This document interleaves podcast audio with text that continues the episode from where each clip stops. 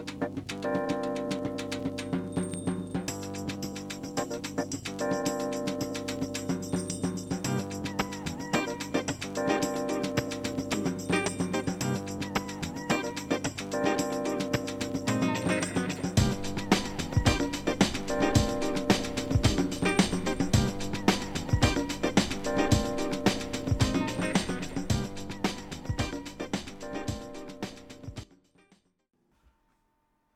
folks. Welcome back to the Roadcast, the podcast where, in each Roadcast episode, I do a adventure framework for a different genre.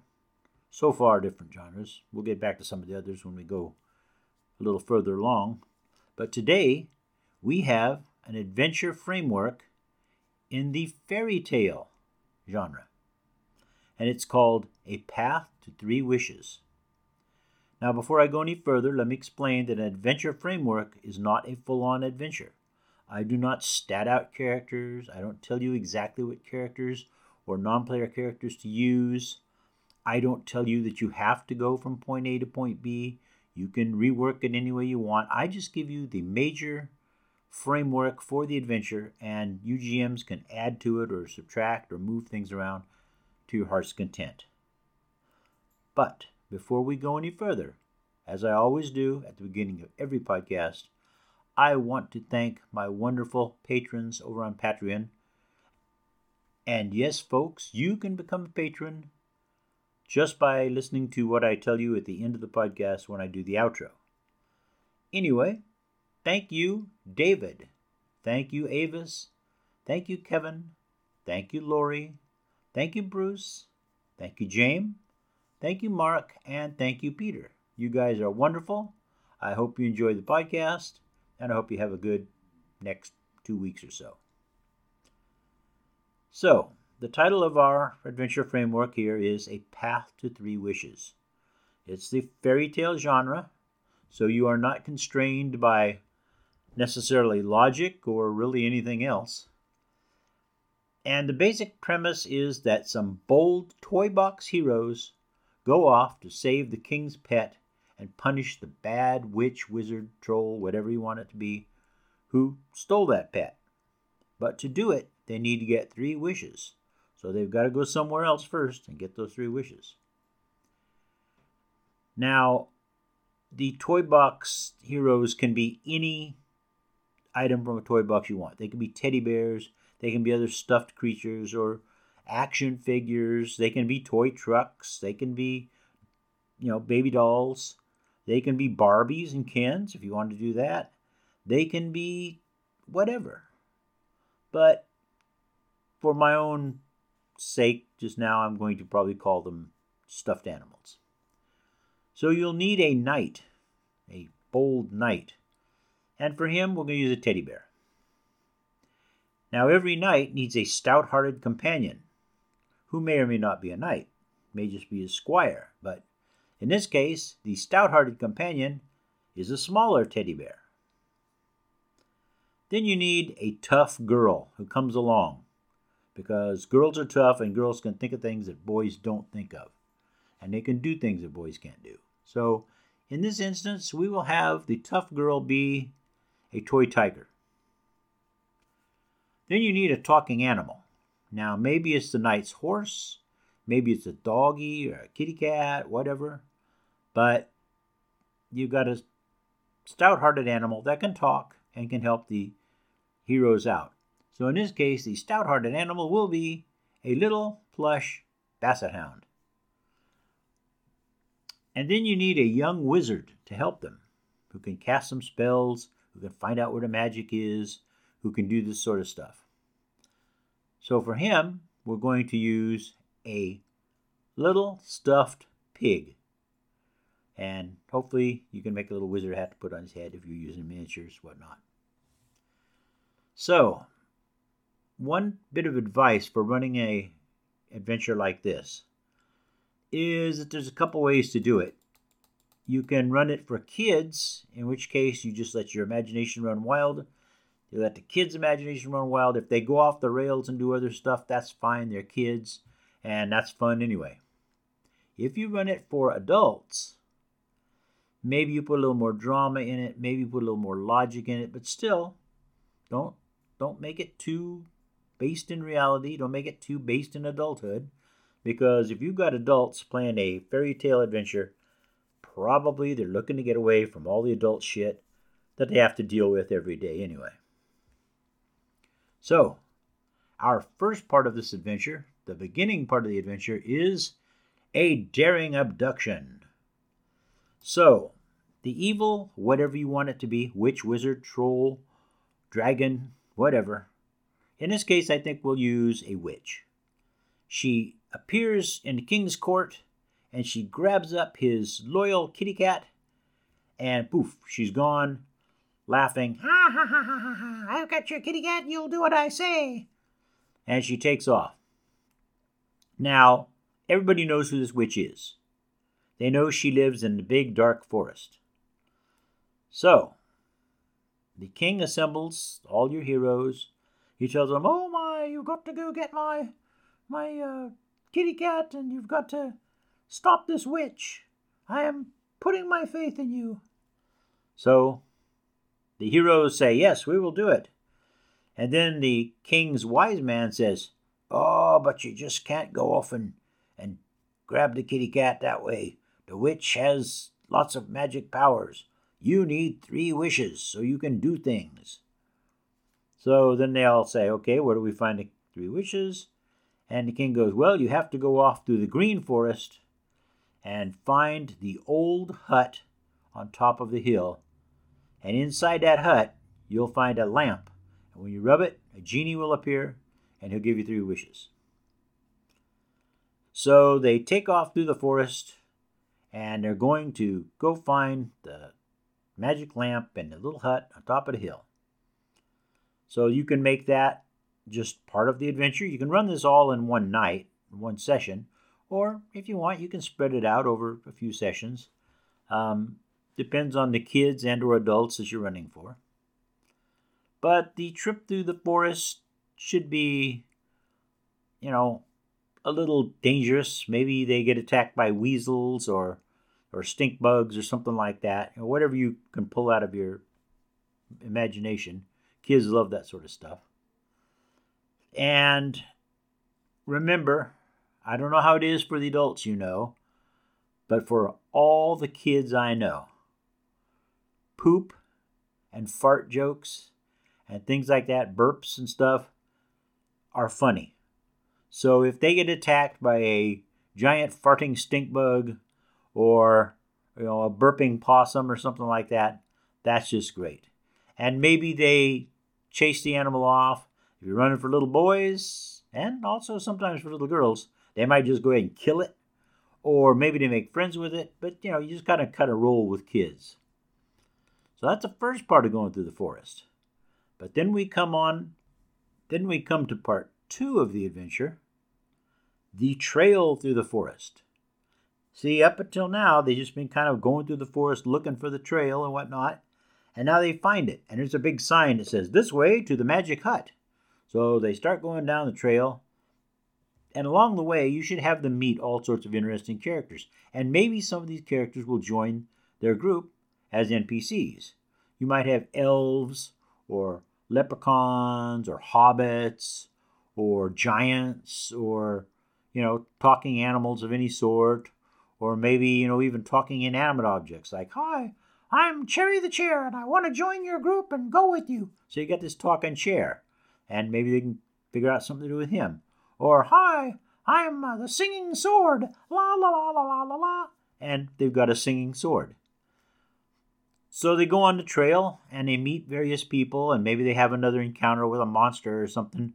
You know, maybe it's a, a monster you make up, like a, a Hecafino or a, or a, or a slappypotamus or or a Tyrannosaurus Jake. You know, who knows? You just got all these weird creatures that you're thinking up at the spur of the moment, or hopefully a little bit in advance. But eventually, after going through the forest, they come to the river. And there's a big sign saying, Please use boat to go down river to get to hut. So they got a boat, a raft, whatever. They get on it, they push their way out on the river, and now they're riding along on the river and they're meeting mermaids or dolphins or otters or you know bears who are fishing on the side of the river that say, "Hey, hi, how you doing? Yeah, we're just over here catching some salmon."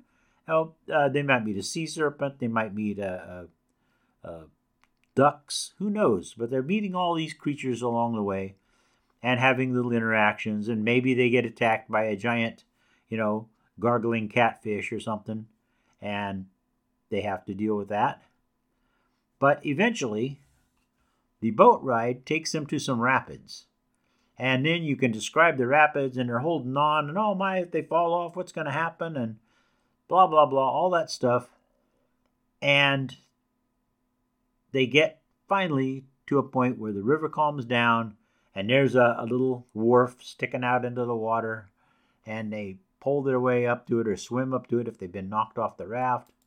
And that's when they come to the hut on the hill. And the hut on the hill is just what it says it's a small hut, probably 10 or 15 feet across, made out of stone, got a thatched roof, got a door, a wooden door, and that's it. And it's setting up there, got some flowers and little garden growing around it and stuff. But it's just a little hut. It's on top of the hill. There's no trees around it. Big forest everywhere else, but no trees around the hut. And they'll go up to it. They find out the door is unlocked. They step into the hut, and the hut is like TARDIS. It's way bigger on the inside. And there's all kinds of stuff in this place. All kinds of interesting. There's toys, there's food, there's all kinds of tasty food and treats and ice cream and stuff. There's just all sorts of things. And there's a big note setting up on the wall from the guy that owns the hut. And he says, uh, Enjoy my hut, have fun in here, and, you know, take what you need and then leave. So now they've got to go in there. They've got to interact with all this stuff, which, if it's kids, they're going to be all over it. Adults will be a little more focused on finding a lamp. And yes, you will have to sometimes, you know, railroad kids into doing what you want. Uh, not too heavily on the railroad, just, you know, lightly. Steer them that way. Or have them find, oh, you, you move some ice cream and there's the lamp sitting there. So they spend a lot of time messing around in his house. They find a lamp, they rub the lamp, and the genie appears. Now you can do the Robin Williams type of genie. You can do any type of genie you want. But uh, the genie appears and he goes, Hello there, kids. I'm a genie, and I'm here to give you some wishes. Three of them. And then the genie tells you that you can't have, you know, bring people back to the dead, and you can't make people fall in love, and you can't wish for more wishes, and whatever other restrictions you want to put on. But then it's time for them to either take the lamp and just go off to find the evil witch, or wish for one or two things. Now, extra points if one of the kids or adults thinks about using one wish to free the genie. We've all seen a movie, we all know how that happens. But, you know, be prepared for kids to wish for all sorts of weird shit. But do remind them that they have to save at least one wish to vanquish that evil witch or troll or whatever you got up there. And that begins part five The Dark Forest and the Daring Rescue.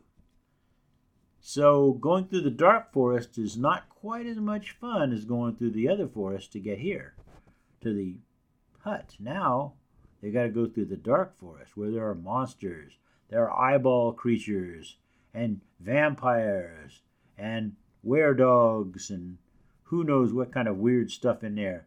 Maybe octopus heads. Who knows? But they're all in there. And your valiant characters are going to have to fight past them or run or hide or whatever they do. Trick them into doing something to get themselves killed or whatever. So you run that part for a while, and then they come to the witch's castle. Except it's a small castle. It's only about the size of a regular house, but it looks like a castle. And they've got to sneak inside because they can see that she's got goons and and and weirdos guarding the castle and they've got to get past them so you can tell them well you know there's a drain hole over there. You can go in the drain you can come up inside the castle. Or you know you could have the genie just make you appear inside the castle or stuff like that. And once they get in there should be a great big fight and the witch is casting spells and they're you know avoiding them and their wizard they've got with them he's casting spells back at the witch. And finally they use their wish to get rid of this witch troll wizard whatever and they rescue the king's kitty cat who is very very appreciative. And he's like oh thank you for rescuing me. Oh she didn't have any good food. And she didn't have any toys and she didn't rub my tummy. And then they get the cat, and maybe they free the genie, maybe they don't, but whatever the case, they then head back and they give the king his cat, and everything is right with the world again. Um, NPCs you will need for all of these sec- sections are monsters, creatures, um, the witch or wizard or troll or whatever. You'll need uh, the goons, the weirdos, the the nitwits that guard her, castle. You'll need um, the genie, of course. Uh, you'll need some nice folks that they meet in the first forest. So you'll need those sort of NPCs and just let your imagination go nuts. Try to remember what it was like when you were a kid, what you might have thought of. Now, variations for this game would be not for little kids. You could run it for teenagers and make it a little more I don't know, Scooby Doo sort. You could uh, run it for adults and make it a little more serious and action oriented. You could run it for anybody and make it an actual toon game where everybody's a cartoon character version of what they are, and things get pretty crazy and wild. So, those are your variations for running this game, but other genres. Well, as I said, toon. This is a natural for toon. I've run similar adventures for toon at DunDraCon, and they went over well. You could do it as a standard F20 game, but with you know, comedy and a more lighthearted approach.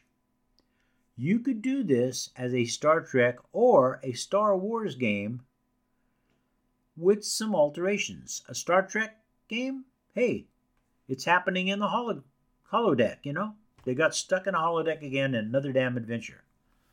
Or and believe me, I would really like to see Captain Picard as a teddy bear. Or in a Star Wars game, they've gone to a world with Ewoks and maybe some other creatures similar to Ewoks. And they've got to go and do the thing before they can get, I don't know, the secret Jedi password or something. So, yeah, you could put it in Trek or Star Wars real easy. You know, they'd be just easy as pie. Uh, this is kind of a short uh, episode here, folks, because I'm really done. And uh, I hope you enjoy running this.